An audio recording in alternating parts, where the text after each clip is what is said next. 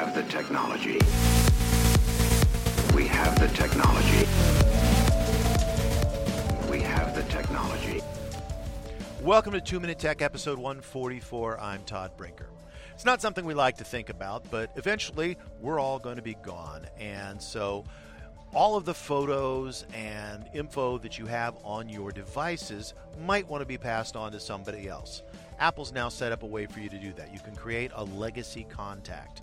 Now, if you open up settings, tap on your profile picture and go to your Apple ID settings, tap on password and security, then tap on legacy contact and you can add legacy contacts. Apple says make sure that it's somebody that you trust somebody you share your access keys with and can pass down your digital legacy. And so um, you create this thing, they suggest probably a family member. Um, and it's not something that they just magically get. They're not going to break into your system and get it because you've designated them as a legacy contact.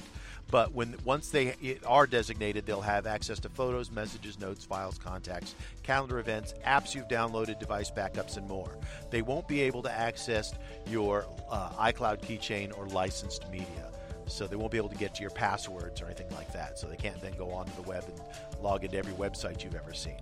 It's just the stuff that's on that device. And you're able to share that with them. Uh, you can create an access key, you can print it out and have it as a separate thing.